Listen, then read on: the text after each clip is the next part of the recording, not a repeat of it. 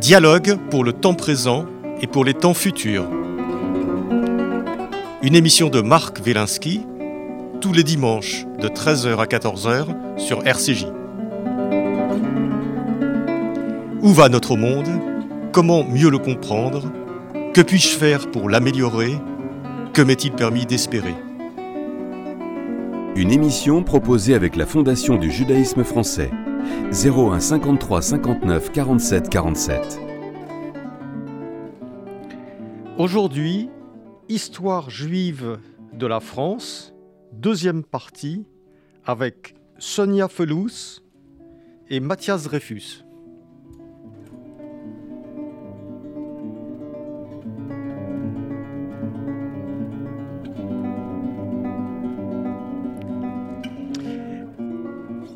Nous poursuivons aujourd'hui notre euh, exploration de l'histoire juive de la France, donc deuxième partie.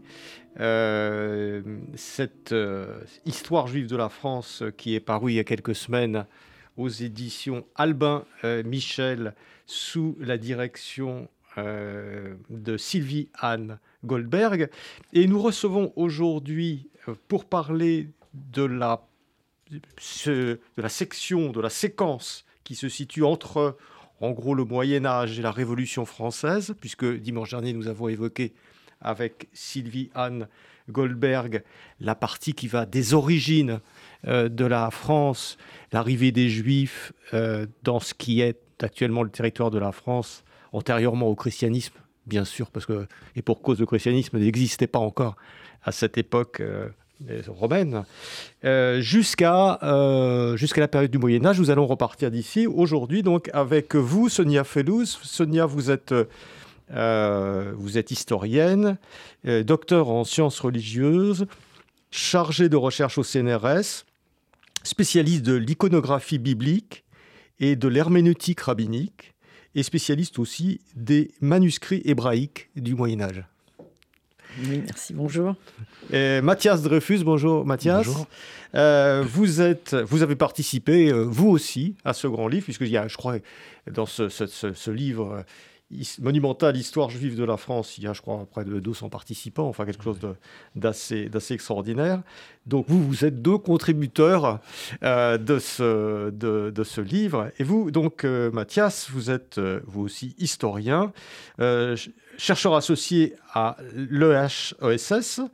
Et vous êtes aussi directeur général adjoint de la délégation interministérielle à la lutte contre le racisme, l'antisémitisme et la, et la haine anti-LGBT. Et vous, êtes, et vous êtes spécialiste euh, aussi de l'historiographie des Juifs euh, de France. Alors, euh, nous reprenons un peu à cette période du Moyen Âge. nous sommes arrivés à la, à la fin de...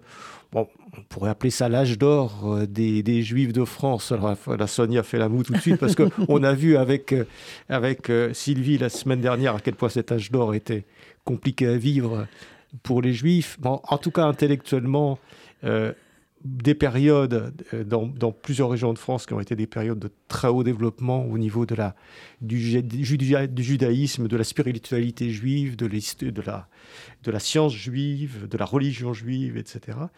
Et euh, aujourd'hui, on, va, on, va, faire quelque chose d'un petit peu plus géographique. Euh, donc, les, Juifs sont exclus du royaume de France par Philippe le Bel en 1306. Je, que, quelle est la situation en fait des, Juifs de France à, ce, moment euh, Où est-ce qu'ils vivent? Quelles traces est-ce qu'on a de ces, Juifs du Moyen Âge? Il faut bien comprendre que le, royaume de France euh, au Moyen Âge n'est pas l'hexagone d'aujourd'hui. Euh, donc les Juifs du roi de France euh, vivent principalement à Paris, en particulier depuis 1270 où ils sont interdits de vivre dans les villages, dans les villages et donc ils s'urbanisent de plus en plus. Euh, euh, beaucoup, en, en Normandie, à, Paris, autour de Paris, euh, euh, il y a une présence très importante. Et puis il y en a un peu partout sur le territoire français, puisque dans le comtat vénessin, dans le sud de, la France qui appartient au royaume de Majorque jusqu'au XIVe siècle. Enfin, ils sont dispersés sur le territoire actuel de la France, à, peu près de manière égale, sauf qu'il y en a peut-être un peu moins en Bretagne, encore que. On sait qu'à Rennes, il y en avait aussi. Euh, on a dénombré avec, enfin Gérard Naon a dénombré quelques 120 cimetières juifs euh, au Moyen Âge en France, dont on a aujourd'hui euh, la trace de 41 ou 43 d'entre eux. Autrement dit, ils étaient assez également répartis sur le territoire, avec des statuts un peu particuliers en fonction des lieux où ils se trouvaient. Ils sont les vassaux du roi de France quand ils sont dans le royaume France, de, France, et après ils dépendent des pouvoirs sur place, le comtat vénessin, la papauté, euh, le royaume de Majorque, le, roi de, Majorque en particulier, ou les rois d'Aragon après, etc. Donc chacun est sur son territoire, et il y a aussi... Euh, euh, l'Alsace-Lorraine, hein, qui n'est pas toujours française. Et donc, euh, par moment, elle l'est, par moment, elle l'est pas. En tout cas, au moment de l'expulsion, elle ne l'est pas. Du coup, les Juifs d'Alsace n'ont pas été expulsés. Euh, tant et si bien qu'au moment de la Révolution française, on se retrouve avec une masse de, Juifs alsaciens, 40 000 personnes à peu près, qui constituent pratiquement l'élément majoritaire de la population euh, juifs du nord de la France euh, après la Révolution qui vont arriver à Paris en masse, même si, même si, et j'imagine que le public ne le sait pas assez, même si le mage le montre, une partie, euh, une certaine partie de juifs espagnols étaient arrivés en Espagne avec des privilèges accordés par Louis XIV, sous couvert d'être des nouveaux chrétiens, mais ils étaient en fait des maranes. On va, revenir sur ces questions des marranes, etc. Donc il y avait, la présence juive permanente en, fait en France, plus ou moins. Euh, et on peut dire qu'à l'expulsion, 1305, il n'y en avait plus à Paris. Après, ils sont revenus. Et définitivement, ils sont partis complètement. Disons qu'il y a une présence, euh, une absence juive à Paris et dans ses environs entre 1394 et la Révolution, même si on sait que des Juifs avaient séjourné à Paris pendant tout ce temps-là. Donc une, longue absence euh, officielle. Officielle, voilà. Euh, des, Juifs, puisqu'ils sont, ils sont expulsés. Alors, juste avant l'expulsion euh, par Philippe Lebel, si on prend Paris, où est-ce qu'ils habitaient un peu ces Juifs? À, quel endroit ils étaient? Comment est-ce qu'ils vivaient? Alors, les Juifs, au moment de l'expulsion, habitaient plutôt aux rives droites, euh, en fait, ils avaient euh, bougé entre le XIe et le XIVe siècle. Ils étaient d'abord dans l'île de la Cité, ils ont été expulsés une première fois, ils sont revenus, et là, ils étaient rive gauche. Et n'oubliez pas que ce qu'on appelle rive gauche à l'époque, c'est un quartier qui est encore en construction, c'est encore un, quartier en développement. C'est pas pas le c'est pas la rive gauche qu'on connaît aujourd'hui. Donc ils sont là et on sait qu'ils ont leur cimetière. Ils ont deux, deux cimetières au moins. Euh, un qui est situé rue Galande, et on, a des traces, on a tout ce, dont je vous parle maintenant, c'est éprouvé par des traces documentaires, bien sûr. Et ils ont un deuxième cimetière, donc, hein, donc ils en ont besoin, ça qu'il y a du monde, euh, qui occupe un quadrilatère carrément qui fait rue de la Harpe, boulevard de Saint-Michel, qui était ex-boulevard Sébastopol. Et donc, ça veut dire que c'est un lieu assez important. Et, et, donc, euh, à partir de 1250, on leur interdit d'avoir euh, plusieurs lieux. Euh, donc on va fermer le cimetière de la rue Galande. Le cimetière de la rue de la Harpe va fonctionner jusqu'en 1306, ça c'est sûr. J'y ai trouvé des tombes qu'on peut dater plus tardivement, ça veut dire qu'ils le réoccupent à leur retour sans doute en 1315. Mais au moment où ils, reviennent après 1315, ils s'installent plutôt du côté de la rue euh, des Rosiers, anciennement appelée rue des Jardins. Euh, rue des Archives, ils sont par là, en fait, où ils vont revenir après au XXe siècle et, euh, après la Révolution. Et, et, là, ils ont sans doute un autre cimetière, puisqu'on a retrouvé il y a quelques années une tombe dans une cave de la rue. La Tacherie, je crois. De la Tacherie. Non, non. Non. non. Non, près de, près de l'hôtel de ville. Près de l'hôtel de ville, euh, ils ont retrouvé il y a une pierre tombale, alors la seule qui soit vraiment décorée avec une architecture, euh, un, arc trilobé gothique, euh, qui date de 1265. C'est la tombe d'une femme qui s'appelle Floria d'ailleurs. Et non pas Sarah ou Myriam. Voilà. Donc voilà où ils Donc sont ils n'ont pas, ils ont pas arrêté d'être expulsés, de revenir. Donc ils sont expulsés en 1306, ils reviennent dans les 1315. années 1380. Non, 1315. 1315, ils, ils arrivent et, et, euh, et ils, ils, existent d'exister plus ou moins jusqu'à pendant cette époque-là. Et puis il y a, il y a des pogroms à ce moment-là. Alors, il y a un pogrom assez inconnu, euh, qui est le pogrom euh, lors de la révolte des Maillets, qui a lieu en 1380 1382 à la. euh, comment dire euh, à l'occasion d'une révolte populaire contre la hausse du prix du pain, comme chaque fois d'ailleurs. hein. c'est jamais contre les juifs tout de suite.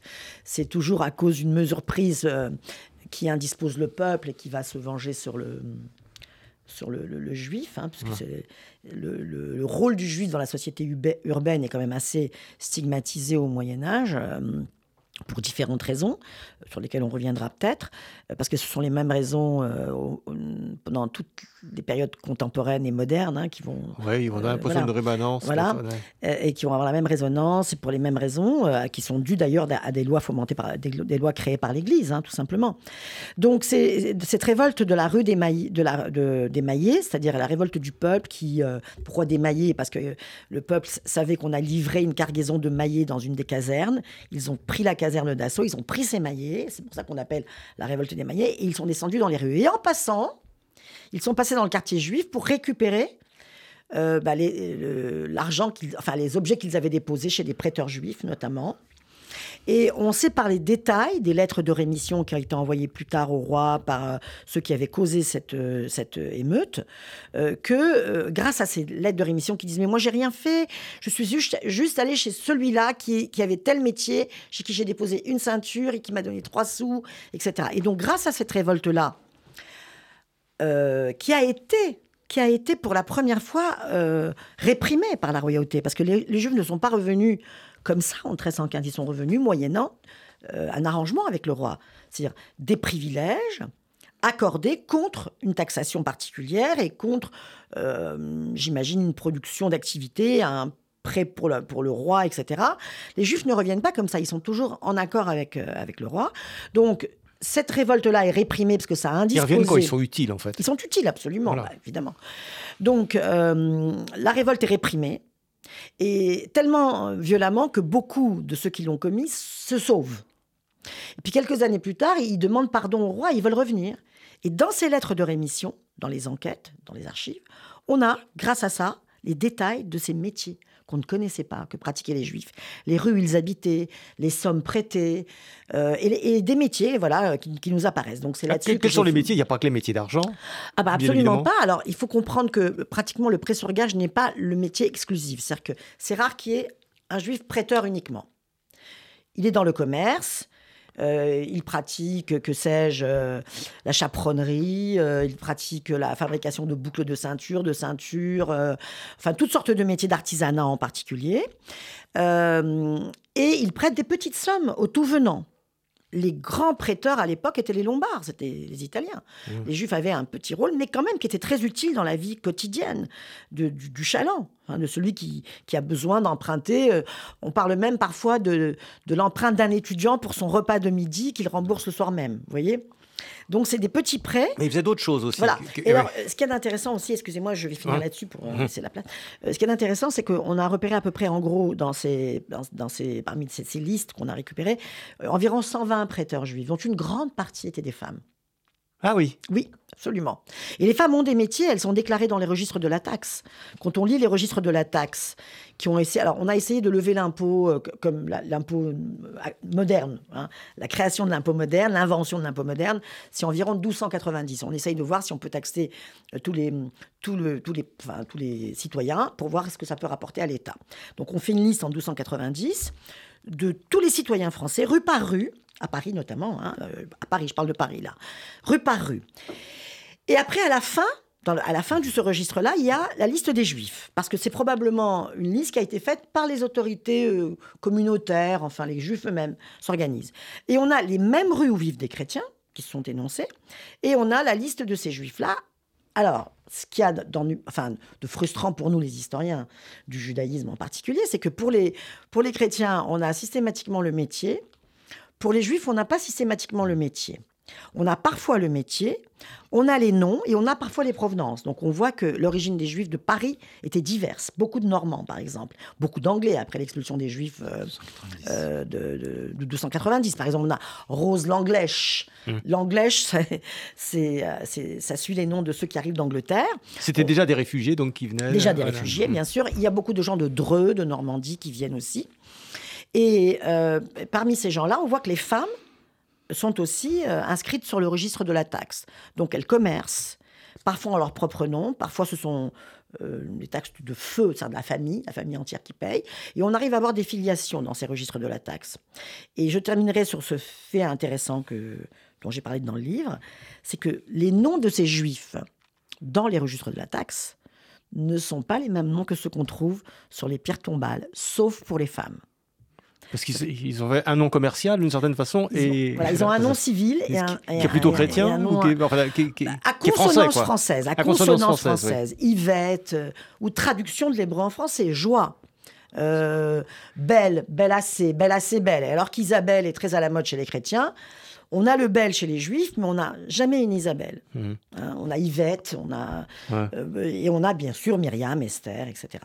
En gros, qui sont les juifs de, France. Ils sont français, en fait. Alors Mathias Dreyfus, on va, on va un petit peu euh, avancer dans, cette, dans cette histoire. Donc euh, à partir du, du, euh, du, 13e, 14e siècle, les Juifs sont plus ou moins exclus, enfin exclus, très absents, je dirais, dans le royaume de France. Mais il y a une espèce de double mouvement, puisqu'à à ce moment-là, évidemment, le, le, le royaume de France euh, s'agrandit dans les siècles, euh, dans les décennies et les siècles qui suivent, et récupère finalement des, juifs qui étaient dans d'autres régions euh, périphériques, au sud, à l'ouest, à l'est. Alors oui, effectivement, ça, comme vous le dites bien, c'est un double mouvement et comme euh, euh, l'a rappelé à l'instant Sonia, ce, document tout à fait exceptionnel, alors qui a été redécouvert au 19e siècle, qui est le rôle de la taille de Paris. Hein. il y en a eu plusieurs effectivement à partir de 1292 et, qui montre déjà ces mouvements euh, de, migration, puisque effectivement on retrouve dans cette liste aussi des, Juifs qui viennent d'Angleterre. Et juste pour un dernier point là-dessus, parce que effectivement c'est un, document tout à fait fascinant qui avait aussi travaillé Gérard Naon et d'autres d'autres historiens du judaïsme, euh, c'est le fait qu'on a à la fois euh, une présence, euh, je dirais, des juifs dans la communauté parisienne, mais aussi un phénomène de ségrégation. Et c'est aussi quelque chose qu'on va retrouver à l'époque moderne. je pense alors notamment à des petites communautés dont on va reparler, qui sont les communautés des ce qu'on appelle les juifs du pape, où on a à la fois une présence très ancrée, je dirais, dans la, la, la vie urbaine et, aussi, néanmoins quand même un phénomène de ségrégation spatiale euh, très marqué. Euh, donc effectivement, on a ce, double mouvement en permanence. Et par ailleurs, euh, comme vous le dites aussi, le XIVe siècle est un siècle d'expulsion, non pas seulement à l'échelle du Royaume de France, mais à l'échelle européenne. La seule exception, et d'ailleurs vous en avez parlé avec Pierre Savy, c'est le, ce qui se passe du côté de l'Italie des Princes, hein, où là au contraire, il y a un mouvement plutôt d'accueil de, populations qui ont été expulsées du, reste de l'Europe. Et donc on a à la fois des départs, et puis, euh, je dirais le, le 16e siècle, puisque, enfin, alors, au, 14, au 15e, pardon, 15e siècle, euh, donc la, dernière grande expulsion des Juifs de France est 1394, donc à, la toute fin du 14e siècle. Au 15e siècle, on, a donc euh, à la fois un mouvement de départ et puis un mouvement sur lequel on n'assiste pas forcément souvent, faute de preuves, hein, faute de sources, c'est des conversions. Hein, euh, très importante. Alors, on a des documents, et ça, Daniel Yankouagou a beaucoup travaillé sur les, les, euh, ce qu'on appelle les néophytes, euh, mais qui sont convertis dans le royaume. C'est les nouveaux convertis, enfin, c'est les, des nouveaux chrétiens. C'est des nouveaux chrétiens. alors, pas au sens forcément où l'entendent les, les, spécialistes du judaïsme espagnol, mais en tout cas, c'est des, voilà, des, des, gens qui se sont convertis ou qui ont été convertis donc, au christianisme. On en trouve beaucoup du côté du du royaume de, Provence, hein, c'est assez bien documenté. Euh, mais on a aussi effectivement donc ces mouvements d'expulsion. Et comme le disait bien Sonia, euh, euh Sonia donc euh, juste avant, ces expulsions, elles vont aussi aller du, en direction de, de l'est de la France, c'est-à-dire notamment vont aller, je dirais, nourrir les effectifs des communautés juives d'Alsace. justement, Mathias, quels sont, à ce moment où il y a l'expulsion des Juifs, disons, du, du, centre du Royaume de France, quels sont dans le territoire actuel de la France les, endroits où il y a des communautés de juifs euh, importants et qui sont réannexés d'une certaine façon dans ces nouveaux territoires du roi? Alors, au XVe siècle, dans, ce qui est alors, à ce moment-là le, royaume de France, quasiment pas. XVIe siècle, ça commence, mais euh, il y a deux mouvements, euh, il y a deux communautés euh, distinctes avec des histoires clairement séparées. Chronologiquement, on va prendre d'abord la date de 1550, qui est la date des lettres patentes qui sont accordées par le roi Henri II aux nous marchands ou marchands portugais à Bordeaux. C'est une première. Donc Bordeaux, euh, c'est un centre. Bordeaux-Bayonne. Bordeaux-Bayonne devient un centre. À partir de quel moment euh Donc on a cette date de 1550, mais euh, encore une fois, j'insiste sur le, terme des lettres patentes.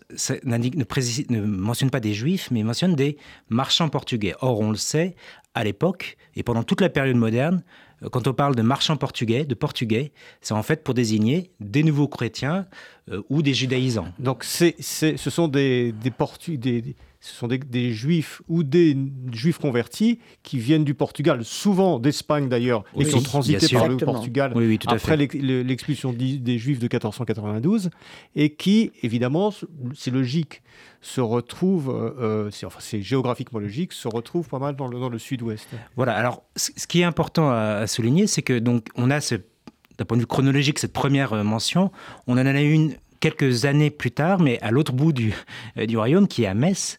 Et c'est pas un hasard, à chaque fois, c'est la périphérie du royaume.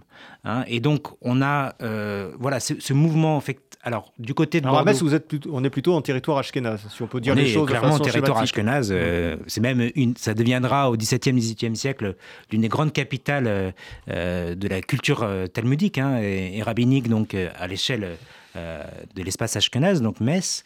Et effectivement, là, c'est pour un autre, d'autres raisons. Là, cette fois-ci, ce sont clairement des juifs qui sont reconnus.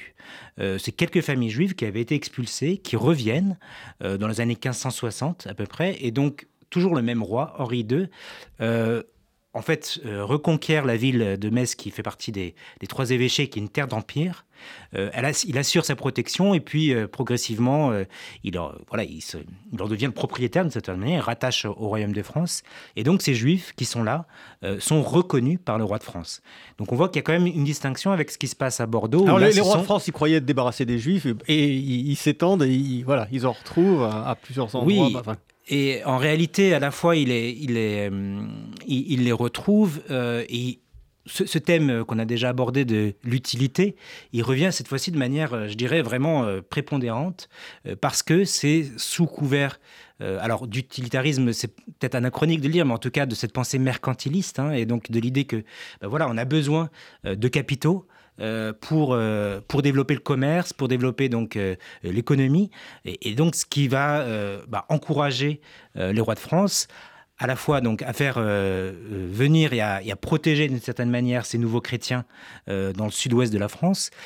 À l'est, c'est un petit peu différent puisque les, les, Juifs ont une autre fonction, le commerce, mais aussi surtout la fourniture aux armées. Hein. et Metz est une ville de garnison, elle est aux avant-postes. Oui, ils fournissent les armées en chevaux. Absolument, voilà.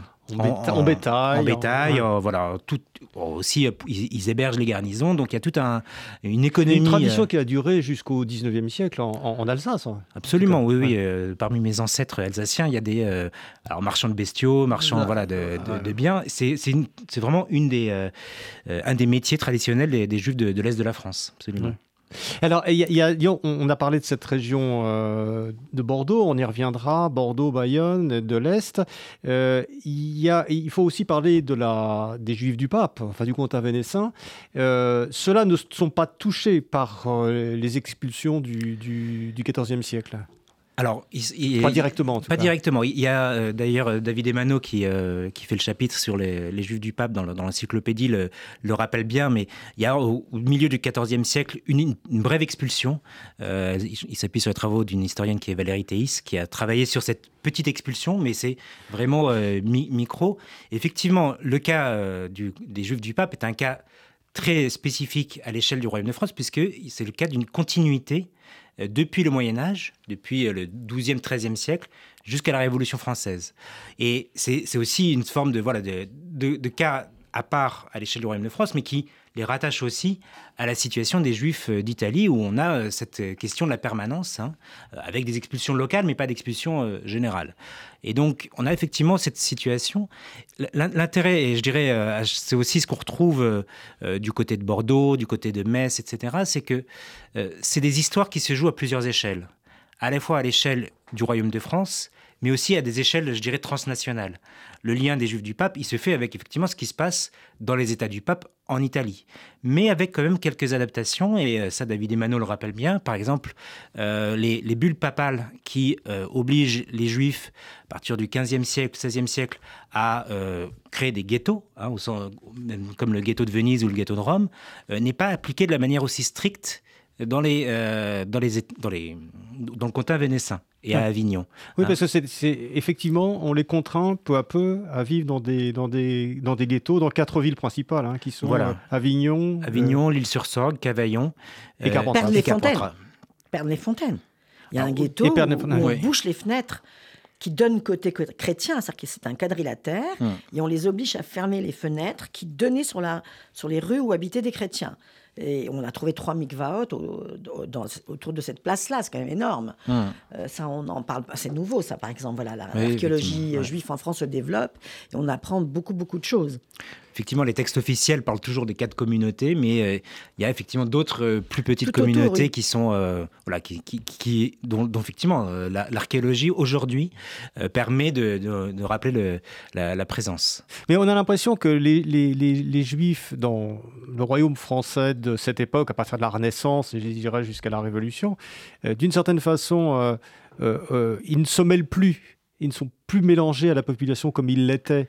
Euh, au, Moyen Âge. On, disons, on les, on les tolère s'ils sont utiles et s'ils vivent euh, d'une certaine façon, je schématise, mais voilà, de façon séparée du reste de la population. Je, pense que, pardon, il me semble important, euh, et ça c'est un point, je pense, on pourrait y revenir, sur le fait que jusqu'à la Révolution française, ce sont des histoires profondément séparées. On peut absolument pas mettre, euh, et les premiers qui seraient euh, choqués de le faire, ce seraient euh, les, juifs de, Bordeaux, par exemple, de les mettre sur le même plan que les juifs qui vivent dans l'Alsace rurale à, la même époque. C'est deux mondes quasiment séparés. L'unification, elle se fera au moment de la Révolution française pour des raisons bien précises. Mais ce qui fait que ce qu'on observe, l'idée d'une séparation, et vous avez tout à fait raison, qu'on peut observer très bien dans l'Alsace euh, rurale euh, au XVIIe, XVIIIe siècle, euh, c'est beaucoup moins le cas dans justement dans le sud-ouest, la côte aquitaine ou à Bayonne et Bordeaux. Il y a tout un phénomène de, de rencontres de, avec les élites économiques locales, alors qu'ils ne sont pas forcément toujours apaisées. il y a un point qui est important, on l'a un peu évoqué avec Sonia, mais c'est que les, Juifs, et ça c'est une thèse, je dirais, transhistorique presque, euh, ont euh, un lien beaucoup plus privilégié avec les autorités royales qu'avec les autorités ou, euh, je dirais, l'écosystème local. ce qui fait que à Bordeaux, ils vont être en but au, bah, à l'opposition des, des, puissants marchands bordelais, etc. Donc il y aura une compétition féroce, mais qui n'empêchera pas quand même une forme d'intégration au XVIIIe siècle. alors, par exemple, il y a aussi un cas qui est intéressant, c'est à Paris on n'a pas de juifs euh, qui sont autorisés de, résider euh, et d'avoir des, biens euh, immeubles à Paris, contrairement à ce qu'on trouve à Bordeaux au XVIIIe siècle, où ils peuvent être propriétaires. Et, on a à Paris des affaires dans les années 1760, là aussi des, combats extrêmement virulents avec la corporation des marchands de Paris. Hein, donc on a toujours cette ambivalence. Et encore une fois, on a des relations qui peuvent être parfois assez... voilà, bon, comment dire, évidemment, on est dans, un, dans une société d'ordre, une société d'ancien régime, donc euh, euh, chacun reste bien à sa place. Hein, et la, frontière de la religion est extrêmement puissante, et je dirais d'autant plus avec les juifs qui ne sont pas chrétiens. Avec les protestants, il peut y avoir des formes de. Voilà, euh, même si on, a la révocation de l'édit de Nantes en 1685 qui complique très largement les choses, mais je dirais avec les juifs, c'est encore pire. Et on le voit aussi du côté de la, la législation les, formes d'ouverture, de, de, tolérance, comme on peut dire au XVIIIe siècle envers les Juifs, elles vont arriver très tardivement. Sonia, oui, allez-y. Oui, je, voulais dire quand même qu'on euh, on ne peut pas euh, ignorer la présence quand même juive euh, en France avant la Révolution, puisque d'abord il y a ces, fameux marchands nouveaux chrétiens dont tout le monde sait qu'ils sont des juifs, et qu'ils sont des marins, enfin qu'ils pratiquent, qu'ils sont des judaïsants, et qui viennent évidemment parce qu'ils ont des fortunes à investir. Et d'ailleurs, ils, vont, ils vont booster, si je peux employer ce mot, l'économie pendant un certain temps. Je parle des Perrères, etc., qui ont participé à la construction des chemins de fer, etc., pour, plus tard. Euh, vraiment une grande euh, euh, activité commerciale qui est, notable. Hein. Et donc, ils sont en France, même si tout le monde sait qu'ils ne sont pas des vrais nouveaux chrétiens. Et là, déjà avant la Révolution, d'ailleurs, je pense que c'est à ce stade qu'on peut s'interroger sur le fameux concours avec l'abbé Grégoire. Euh, qu'est-ce qui fait que les Juifs peuvent être plus heureux et plus utiles à la France ouais, Ça, c'est la question qu'on se pose aux abords de la Révolution française. Euh, oui, parce qu'on se dit, bon, ben, ils sont là, quoi. Alors pourquoi, pourquoi euh, autant qu'ils soient vraiment utiles à l'État, alors qu'ils l'étaient déjà, sinon ils n'auraient pas été là, parce qu'ils étaient là vraiment parce qu'ils étaient utiles. Ensuite, il ne faut pas oublier ces histoires d'aller-retour. Les Juifs, euh, on a le cas avec le, cimetière portugais, euh, on sait mhm. que les Juifs sont à Paris, même s'ils n'ont pas le droit d'y être. Tant et si bien c'est comme, vous savez, les cartes de séjour, là, on a le droit de résider trois mois, mais on ne part pas après trois mois. Ils sont là parce qu'ils commercent. En fait, ils sont là. Ils sont pas là officiellement, mais ils sont là. À tel point que quand un juif mourait, à Paris, alors tout de suite, il fallait faire en sorte de montrer qu'il était que de passage. On le déménageait dans un hôtel, on le posait par terre, et on faisait croire qu'il ne résidait pas là, il, était euh, là, là par hasard. Hmm. C'est comme ça qu'on a ouvert ce cimetière juif qui n'était pas situé dans l'enceinte de Paris à l'époque, parce que la rue de Flandre était à l'extérieur de Paris, et qu'on enterrait là les juifs, puisque les juifs n'avaient pas d'existence officielle. Mais tous ces maranes qui étaient des juifs se faisaient enterrer comme des juifs dans ce cimetière de l'avenue des Flandres, et, parfois aussi dans les cimetières chrétiens, parce que tous n'étaient pas des judaïsants, évidemment. Mais ce que je veux dire, c'est qu'il y avait quand même une présence sous-jacente permanente, même si elle n'était pas reconnue officiellement. Elle ne va être officialisée, en fait, que parce qu'elle est là, à mon avis. qu'avec la Révolution française. Euh, vous voyez, c'est pas comme s'il n'y avait pas de juifs du tout, du tout, du tout, que d'un seul coup on décidait tous les juifs revenaient. Non, la Révolution, elle, finalement, elle va officialiser un état de fait. Voilà. Mathias. Je, suis euh, entièrement d'accord avec ce que dit euh, ce que dit Sonia. Effectivement, on a alors il y a une source tout à fait exceptionnelle euh, qui nous permet de, voir un peu cette vie vraiment semi-clandestine des Juifs à Paris au XVIIIe siècle. Ce sont bah, justement les, registres des commissaires de police. Ça se trouve aux archives du Châtelet. C'est la série Y des archives nationales. Si ça, ça intéresse quelqu'un. Et c'est tout à fait passionnant parce qu'on voit vraiment bah, ces vies. Alors, sont à la fois, comme dirait Arlette Farge, des vies fragiles donc de personnes qui sont là. Alors souvent, effectivement, c'est des, euh, des colporteurs. c'est des, sans-papiers de l'époque, quoi. Oui, d'une certaine manière, c'est des sans-papiers. Alors, ils, partagent cette condition avec d'autres religions. Je pense notamment à des, à des chrétiens orthodoxes qui sont à peu près dans les mêmes, c'est à peu près la même situation. Euh, donc voilà, on a des individus, euh, mais alors on a aussi euh, bah, par exemple des, des, gens qui sont quand même avec une certaine aisance financière, qui viennent bah, justement du sud-ouest, hein, de Bayonne et Bordeaux, et qui bah, meurent de façon accidentelle à Paris, et donc doivent être inhumés. Toujours les, ces, rapports de, des commissaires de police, alors c'est euh, c'est intéressant, il y a un commissaire de police au XVIIIe siècle qui est spécialisé dans les juifs, d'une certaine manière. Donc ça facilite la recherche aussi, hein, parce qu'il suffit d'aller chercher dans ces, ces rapports-là. Et il dit que l'enterrement le, doit se faire toujours euh, de façon la plus discrète possible, et la nuit. Mm. Hein. donc voilà, c'est aussi une manière de à la fois reconnaître et euh, surtout ne pas faire en sorte que ça s'ébourite trop.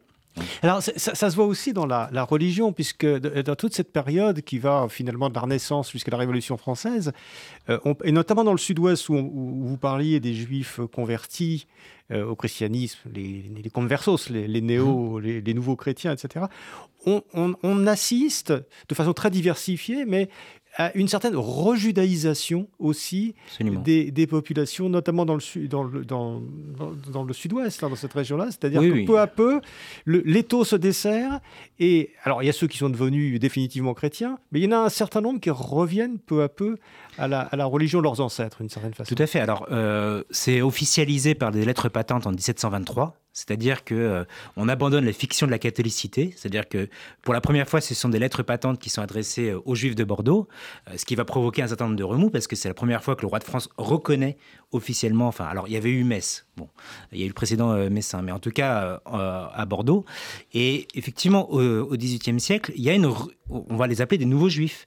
on a un phénomène, on avait eu un phénomène similaire un siècle auparavant à Amsterdam, où on avait eu des nouveaux chrétiens qui étaient arrivés à Amsterdam et qui avaient redécouvert le judaïsme à ce moment-là. Alors, ça provoque souvent des, situations, des, voilà, des identités un peu duelles avec des, des conflits. et il faut avouer que les Juifs de Bordeaux, à la veille de la Révolution française, étaient quand même reconnus comme étant les moins religieux, euh, les moins orthodoxes par rapport notamment aux, Juifs d'Alsace. Hein, euh, euh, et donc, il y avait quand même voilà, une forme de critique hein, sur la, Donc, ils étaient ils étaient plus fréquentables ou plus, plus tolérables parce que Pour Napoléon, oui. c'est ça. Pour Napoléon, certainement. Pour Napoléon, euh, en gros, quand Napoléon, mais ça vous, y reviendrez avec Rita Hermann-Belot, mais... Euh, ça, ça sera la semaine prochaine. Voilà. Quand, euh, quand il, il, il, imagine donc de, de refonder le judaïsme français, son modèle, ce sont les, les Juifs de Bordeaux qu'il a rencontrés. Et je dirais le, repoussoir, clairement, ce sont les Juifs d'Alsace. Hein. C'est vraiment le, repoussoir extrême. Ouais, et un modèle qui, qui, qui, qui... Mais alors, bon, la, révolution, euh, lorsqu'on arrive aux abords de la révolution française, euh, donc il y a de nouvelles idées, il y a ce mouvement des, euh, des Lumières, qui a son pendant évidemment dans toute l'Europe, en Allemagne, et qui, a son pendant dans le judaïsme aussi. Donc, parce que tout ça, c'est une évolution à la fois de, de, de, la France, je dirais, de la politique, de la société, de l'économie française, et aussi un mouvement dans le, dans le monde juif lui-même, un mouvement des idées dans le monde juif. Alors, qu'est-ce que vous le disiez tout à l'heure, Sonia, les, Juifs euh, euh, sont là au moment de la Révolution française. Donc, faut bien en faire euh, quelque chose. Alors, qu'est-ce qui se passe exactement Mais ils sont très actifs pendant la Révolution française. Ils, ils prennent part vraiment au débat, ils prennent part à la Révolution elle-même, ils sont des têtes penseuses parfois. On a les traces de leur militantisme, vraiment, pour cette acquisition des droits. Mais ce que je voudrais dire un tout petit peu avant, Allez-y. simplement, c'est que cette présence juive, même si elle n'est pas officielle ou formelle, elle est là aussi par euh, euh, l'influence de leur histoire dans sa traduction artistique. Par exemple, on a un renouveau de thèmes bibliques subitement, comme le thème d'Esther, qui va devenir très très à la mode à la faveur du retour de ces maranes, qui se s'identifient à Esther, qui a dû cacher sa propre religion pour survivre. Et on va voir même euh, la reine Catherine de Médicis en guerre contre l'Espagne, qui va se faire représenter en Esther dans ces espèces de collections de, de dessins du Louvre, là, où, et, la, comédie de Racine, euh, la, tragédie de Racine, devrais-je dire, tragédie de Racine, euh, qui, qui, par exemple, même par les Juifs, va être adoptée. C'est-à-dire que le livret, sera le premier opéra chanté chez les Juifs, mais c'était en Italie, peu importe, mais sur le livret de Racine. Autrement dit, là, avec l'arrivée de ces, nouveaux chrétiens, de ces Juifs qui étaient déjà absents de France pendant presque un siècle, euh, on a un renouveau euh, culturel et un, renouveau littéraire et un renouveau artistique qui va puiser ses racines dans l'expression euh, artistique et historique de ces juifs qui reviennent avec une histoire souterraine, mais qui néanmoins apparaît dans leur euh, actualité. C'est-à-dire qu'en fait, ce sont des juifs convertis, ils arrivent en France, ils sont euh, expulsés d'Espagne, et donc Immédiatement, ils ont des positions importantes. Probablement, ils sont proches de la cour, comme souvent. Il faut, il faut bien noter que c'est le judaïsme de, de, de séfarade qui est, euh, qui est le judaïsme de pointe euh, en, France, dans le Royaume de France et autour de Paris en particulier. Le judaïsme alsacien, comme a dit Mathias Dreyfus, c'était un judaïsme plutôt euh, tourné vers l'étude, déjà plutôt agricole, et puis plutôt orthodoxe, alors que de fait, par leur statut de, euh, de Maran, ils étaient un peu moins euh, orthodoxes, évidemment, mais surtout riches et, versés dans les œuvres sociales, d'une part, et dans les œuvres euh, industrielles. Enfin, ils étaient hmm. vraiment des gens très actifs. Et du coup, des mécènes dans l'art. Donc, ils commanditaient des œuvres, etc. Et on va voir une profusion de ces scènes-là qui sont témoins de leur propre histoire, Job, qui a tout perdu en Espagne et qui se retrouve deux fois plus riche, ou en Italie ou en France quand ils ont retrouvé une situation. Et ces thématiques-là vont devenir les thématiques phares de la peinture euh, de la Renaissance et de l'humanisme du 7e, 18e, etc. etc. Et, c'est pour ça que je dis qu'on ne peut jamais euh, sous-estimer les racines judéo-chrétiennes de la France. Oui, c'était c'était une France euh, qui, effectivement, s'inspirait de l'histoire juive, mais avec peu de juifs quand même présents, hmm. euh, ou alors de façon très souterraine. Bah, ils ne sont pas présents physiquement. D'abord, ils sont présents par l'apport euh, de leur... de leur science, c'est-à-dire par exemple l'exégèse de Rachid qui a marqué complètement les écoles, les écoles de pensée chrétienne, l'école de Saint-Victor, euh, euh, Nicolas de Lyre, etc. Donc la France, l'exégèse, si vous voulez, rabbinique est présente partout, même sans que les chrétiens le sachent. Il y a des retables, des tableaux, des peintures qui sont conformes au, Midrash, qui, qui, véhiculent les thèmes de la littérature juive sans que certains le sachent. C'est encore pire en Espagne, enfin encore pire ou encore plus, plus en Espagne. Et, donc ils, sont là parce qu'ils ont euh, beaucoup apporté à la France pendant un, certain temps. Notamment, n'oubliez pas que c'est la Bible qui est le centre d'intérêt principal des intellectuels du Moyen Âge. Et donc, la Bible ne peut pas se lire sans les érudits de l'hébreu. Et donc, on, a complètement sous-estimé pendant très longtemps ce rôle des Juifs dans bah, la formation de la culture française et de la culture occidentale chrétienne. Et donc, même quand ils ne sont pas là, ils sont là sous couvert d'être de nouveaux chrétiens, parce qu'ils ne disparaissent jamais complètement du paysage, et qu'en même temps, leur culture est, une, culture présente euh, dans, la, formation de la culture euh, chrétienne de l'Europe. Alors, Mathias Dreyfus. Oui, oui, pour, prolonger ce que dit euh, Sonia Fellous, on a au XVIIe siècle un phénomène, alors je dirais que cette présence, euh, en quelque sorte, elle s'est un peu métabolisée. Cette, euh, la présence des Juifs, une fois l'expulsion euh, consommée, on va dire, on a à la fois ces, convertis qui reviennent aux marges du royaume. certains, et ça, Sonia, tu, l'as très bien dit, mais vont, être, vont avoir un rôle actif dans la traduction, dans les traductions notamment de la, Bible, hein, de l'Ancien Testament. Hein, on a des Juifs convertis qui sont, voilà, qui, font ce, travail-là. et puis, au XVIIe siècle, on a, euh, et ça c'est à l'échelle européenne, euh, ce phénomène de, euh, bah, de, fascination pour ce qu'on va appeler la, République des Hébreux. C'est Eric Nelson. et donc on a vraiment une sorte d'irrigation, cette fois-ci de la culture politique savante, hein, des juristes qui vont s'inspirer de ce qu'ils appellent voilà, la, République des Hébreux, littéralement, hein, pour bah, nourrir des réflexions sur, sur le droit naturel, etc. Et donc au XVIIIe siècle, il y a aussi cet héritage-là. Euh, donc au moment effectivement des Lumières, donc là aussi encore une fois un mouvement euh, européen avec là aussi quand même une force, enfin je veux dire un, point euh, très important en France, hein, puisque c'est vraiment la France qui est à la, tête du mouvement, mais Évidemment, en Allemagne, on a le mouvement de la Haskalah, donc avec Moïse Mendelssohn, qui tente une traduction dans le judaïsme et notamment dans une volonté de réforme de l'éducation au sein du judaïsme allemand, inspiré des idéaux, des idéaux à la fois des Lumières, mais aussi effectivement euh, des prédécesseurs des Lumières, de Leibniz, euh, etc. Et donc, euh, c'est ce qui fait que on va avoir cette présence, donc pas forcément physique, mais aussi, je dirais, très savante, intellectuelle, de cette pensée juive, on peut dire euh, au XVIIe siècle et puis d'une autre manière au XVIIIe. Oui, la création de la, chaire au collège, euh, collège de France, chaire d'hébreu au collège de France, c'est 1538, même si elle avait déjà, on avait tenté en 1518 et elle est finalement officiellement 1538. Et on va chercher un juif d'Italie converti. Euh, pour venir enseigner au Collège de France l'hébreu, parce qu'on se rend compte que finalement, on a besoin de connaître le texte originel pour comprendre bien revoir les traductions qui sont fausses. Oui, tout à fait. Et d'ailleurs, dans, dans l'encyclopédie, il y a un très bel article de euh, Brigitte Miam Bedos-Rezac sur le XVIe siècle c'est un siècle sans juifs, hein, euh, euh, euh, particulièrement à Paris, mais effectivement, il y a des, une sorte de mythologie nationale, notamment l'idée d'une sorte de Gaule hébraïque. Hein. bon, le XVIe siècle est, un siècle de réinvention des origines permanent, et, et, donc on va retrouver des, ancêtres à la fois druides et, et, un peu hébreux pour imaginer voilà, ces origines de, la, de la Gaule qui, qui se démarqueraient de, des autres, voilà, des autres d'autres royaumes européens. Et donc on a quand même cette présence, et ça explique aussi la, le, souci d'avoir un, un, hébraïsant et voilà, au, Collège de France hein, pour nourrir aussi cet imaginaire. Il y a des, voilà, des humanistes comme Guillaume Postel aussi qui, bah, qui découvrent des, des stèles hébraïques hein, déjà.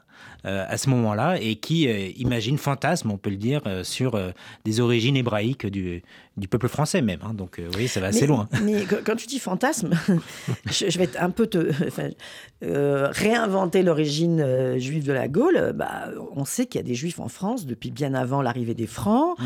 On a des traces de leur présence archéologique quand même. Bon, hein, rien que ça déjà, sans même parler de, des traces dans les, dans, les, dans les textes de loi. Hein. Même si c'est contre eux, c'est bien la preuve de leur présence. Et aussi, euh, l'accueil que leur a fait les Carolingiens, quand même. Euh, ils ont été quand même très très utiles à Lyon, ils ont été utiles pour le développement du commerce, ils ont été utiles le long des fleuves, on connaît les comptoirs commerciaux. Maintenant, l'humanisme, c'est vraiment intéressant. Euh, c'est vraiment intéressant à double titre. D'abord parce que les protestants se sont identifiés aux juifs dans leur, dans leur persécution, etc. Et donc, du coup, il y a eu une espèce de, euh, pas de complicité, mais de d'empathie un peu, et puis de, nécessité de redécouverte de ce destin hébreu auquel les, protestants se comparaient. Et, par ailleurs, euh, ce sentiment très fort, déjà au début du Moyen Âge, euh, déjà dans le paléochristianisme, 5e, 6e siècle, cette nécessité très forte qui s'est tout de suite fait ressentir dans le monde chrétien, qui s'était éloigné du judaïsme, puisque les chrétiens finalement n'étaient plus des juifs, n'avaient jamais été vraiment des juifs, mais plutôt des païens, la nécessité de connaître le texte originel pour comprendre bien les racines de sa propre culture. Et cette nécessité, elle a toujours été présente pendant tout le Moyen Âge, mais elle a été décuplée à l'humanisme. Hein. et, je pense que ce n'est absolument pas un hasard si de très nombreux juifs euh, on se demande comment d'ailleurs. Ils étaient là, donc, ont participé à cette révolution française. Hein. et cette, cette, euh, cette, euh, ce temps des Lumières, là aussi, est éclairé par une certaine lecture universelle qui est tout à fait propre à la lecture juive. Alors, justement, cette lecture universelle, on a l'impression quand même que cette, cette, ce XVIIIe siècle et cette révolution naissante pose un problème vis-à-vis des juifs et même pose un problème aux juifs. C'est un peu, euh, au moment de la Révolution, c'est un petit peu résumé par la, fameuse phrase euh, de Stanislas de, Clermont-Tonnerre, c'est-à-dire qu'on va vers l'émancipation des juifs, c'est-à-dire que là, effectivement, les juifs vont devenir ce qu'on appelle des citoyens actifs, c'est-à-dire qu'ils vont perdre leur statut de, de de, citoyens de seconde zone. Et, euh, et, et, on dit à ce moment-là, euh, le comte Stanislas de Clermont-Tonnerre dit à l'Assemblée nationale il faut tout refuser aux Juifs comme nation et tout accorder aux Juifs comme individus. C'est-à-dire qu'on a l'impression que ce qu'on veut, on veut bien accepter les Juifs, mais si la nation juive disparaît. Oui, alors c'est effectivement une phrase euh, prononcée par le, comte de, Stanislas de Clermont-Tonnerre le, 24 décembre 1789, si je ne me trompe pas, et qui euh, a, enfin, c'est cette phrase qui a donné une sorte de, de voilà, de le là de ce qui se serait, ce qui s'est passé pendant la Révolution française. Cette idée d'une émancipation conditionnée, euh, conditionnée à l'abandon, effectivement, euh, des pratiques euh, communautaires, etc. Ce qui est en, réalité, effectivement, la, pensée. Alors, c'est la pensée de l'abbé Grégoire quand il écrit L'essai sur la régénération morale, physique, morale et politique des Juifs, hein, qui paraît au printemps 1789, donc juste avant euh, les États généraux. Hein. Euh, et donc, euh, il y a effectivement cette idée d'une régénération, ça veut dire d'une conditionnalité. il faut que les Juifs se régénèrent, soient régénérés pour pouvoir accéder à la citoyenneté. Ce que montre bien à la fois, Maurice Samuels, notamment dans son chapitre, hein, c'est que, en fait, ce qui guide Clermont-Tonnerre et ce qui guide le constituant en 1789, c'est un juridisme et qui est voilà marqué au sceau de l'universalisme. C'est-à-dire que le droit doit s'appliquer. Oui, c'est très cohérent. À hein. tous. Voilà. Ah, oui, ça, on a, on a euh, dans la, Déclaration des droits de l'homme du citoyen euh, prononcé que les hommes naissent libres et égaux en droit, et donc on doit euh, l'appliquer à toutes et à tous. Et donc il y a ce juridisme qui fait que finalement eh bien, euh, même si ces idées de conditionnalité de l'émancipation, euh, de ce qu'on appelle à l'époque la régénération euh, des juifs, sont très présentes, finalement, les, constituants français vont bah, décider que bah, finalement, non, on, émancipe de façon inconditionnelle. alors pas totalement conditionnel parce qu'il faut que Oui, ils se sont posé la question pendant, pendant un moment. Il y a eu une espèce de valse hésitation. Oui, qui, sont liés alors en fait au. Euh, D'ailleurs, on a émancipé, on a émancipé les Juifs portugais avant les, Juifs ashkénazes. Ça, c'est un point tout à fait très tout à fait important parce que c'est intéressant. C'est absolument intéressant et euh, il y a des, des, des, débats historiographiques autour de cette question de l'émancipation en deux temps. Euh, ça, c'est Evelyne Olliel-Gross qui a beaucoup travaillé là-dessus. Mais ce qui concerne les, les Juifs de Bayonne et de Bordeaux, en réalité, on peut estimer que c'est pas véritablement une émancipation. En tout cas, eux ne le vivaient pas du tout comme euh, une reconnaissance, enfin comme une émancipation des droits, mais comme le rétablissement de droits qu'ils avaient perdus. Parce qu'il faut savoir que les, Juifs de Bayonne et de Bordeaux disposaient de lettres patentes qui leur accordaient des droits tout à fait importants euh, à la fin du XVIIIe siècle, le droit de posséder des, biens euh, meubles et immeubles à Bayonne et à Bordeaux, alors dans un espace circonscrit, mais voilà, et puis tout un ensemble de droits, de liberté de commerce, etc., qu'ils perdent au moment où, euh, en 1780, à, l'été 1789, les constituants décident de suspendre euh, la, question, enfin l'application de la Déclaration des droits de l'homme et des citoyens aux Juifs. Et quand ils disent aux Juifs, c'est aux Juifs, euh, à tous les Juifs du Royaume de France. Et c'est bien là où on voit qu'il y a des, vraiment des histoires très séparées entre les Juifs de Bayonne et de Bordeaux et les Juifs de, de l'Est de la France, parce que les Juifs de Bayonne et de Bordeaux avaient des droits jusque-là, ce qu'on pourrait appeler des privilèges en réalité. Mais ils en disposaient, et leur combat va être de 1789 jusqu'à 1790 euh, un vrai ce qu'on pourrait appeler un lobbying, hein. c'est comme ça que euh, Gross l'appelle et elle a tout à fait raison, un lobbying actif de ces euh, juifs de Bayonne et de Bordeaux auprès des députés de la constituante pour rétablir des droits. En revanche, pour les juifs d'Alsace et, de l'Est de la France de manière plus générale, là, ce sera vraiment une reconnaissance de droits qui pour la plupart dont ils ne disposaient pas. Alors, euh, Sonia Falouz, il nous reste juste quelques minutes, mais euh, on, a l'impression aussi, en lisant ces pages, euh, hein, je, rappelle de l'histoire juive de la France, donc, euh, qui est paru chez Albin Michel, au, moment de la, communauté, de, l'arrivée de la Révolution française, qu'effectivement, il y a aussi du côté juif des choses à perdre, puisque d'une certaine façon, les constituants disent vous, vous êtes des hommes comme les autres, donc tribunaux rabbiniques, les machins, les trucs, mm. toutes vos spécificités, vous les mettez de côté, vous êtes, tous les hommes sont, sont égaux. Et là, ils ont des choses à perdre aussi, ou, du moins des choses qui les. Qui, bah, D'abord, ils sont craintifs, euh, ils n'ont pas l'habitude et ils sont très méfiants. Bah, dans un premier temps, ils vont mettre presque un siècle à, Ça, on comprend. à, réaliser que, bon, euh, il faudra Napoléon, il faudra des, déclarations d'ailleurs même importantes de Napoléon sur les Juifs, qui étaient très philo, philosémites, pourrais-je dire, enfin par intérêt. On a la conscription, on a tout ça, mais enfin qui a fait des déclarations qui ont apaisé un peu les, certaines angoisses, disons. Et, euh, mais euh, en effet, ils ont eu peur, de l'inconnu et puis de l'insécurité dans laquelle ils ont vécu depuis des siècles. Donc cette révolution, qu'est-ce qu'elle allait leur enlever plutôt que qu'est-ce qu'elle allait leur apporter, évidemment. Ça a été un premier état. Mais il y a une partie de la population qui, au contraire, elle s'est complètement plongée dans, cette, dans ce mouvement-là et s'est battue corps et âme pour en effet euh, établir une égalité, enfin devenir un juif, un homme universel, quoi, pas seulement un juif, mmh. euh, un citoyen à part égale. Et je pense que les juifs ont, bénéficié de ce statut pendant un certain temps dans certains endroits, même quand ils étaient toujours les vassaux de leur roi, mais ils avaient euh, une vie quasi euh, citoyenne, vivable pendant un certain temps. Euh, et là, pendant la Révolution, il n'y a que toujours pareil, c'est les idéalistes qui rentrent dans la brèche, et ceux qui se rappellent de l'histoire et qui se disent, attention, attention, qu'est-ce que ça va nous rapporter et qu'est-ce qu'on va perdre. Mais il faut un siècle, un siècle avant qu'ils s'habituent à cette idée-là. Ils ont bien fait de se méfier parce qu'on verra dans la suite, c'est-à-dire dimanche prochain, de l'histoire où on va continuer cette histoire juive de la France à la Révolution, de l'époque napoléonienne, puis du 19e siècle, qu'effectivement, euh, tout ça n'est pas si simple. Merci beaucoup, Sonia Fellouz. Merci, Mathias Dreyfus, d'être venu à Pilpoul aujourd'hui. Et à, très bientôt. Merci à vous. C'était Pile Poule, une émission de Marc Wielinski, que vous pouvez retrouver en podcast sur le site de Radio RCJ et sur les différentes plateformes, ainsi que sur YouTube. À dimanche prochain, 13h. Une émission proposée avec la Fondation du judaïsme français 01 53 59 47 47.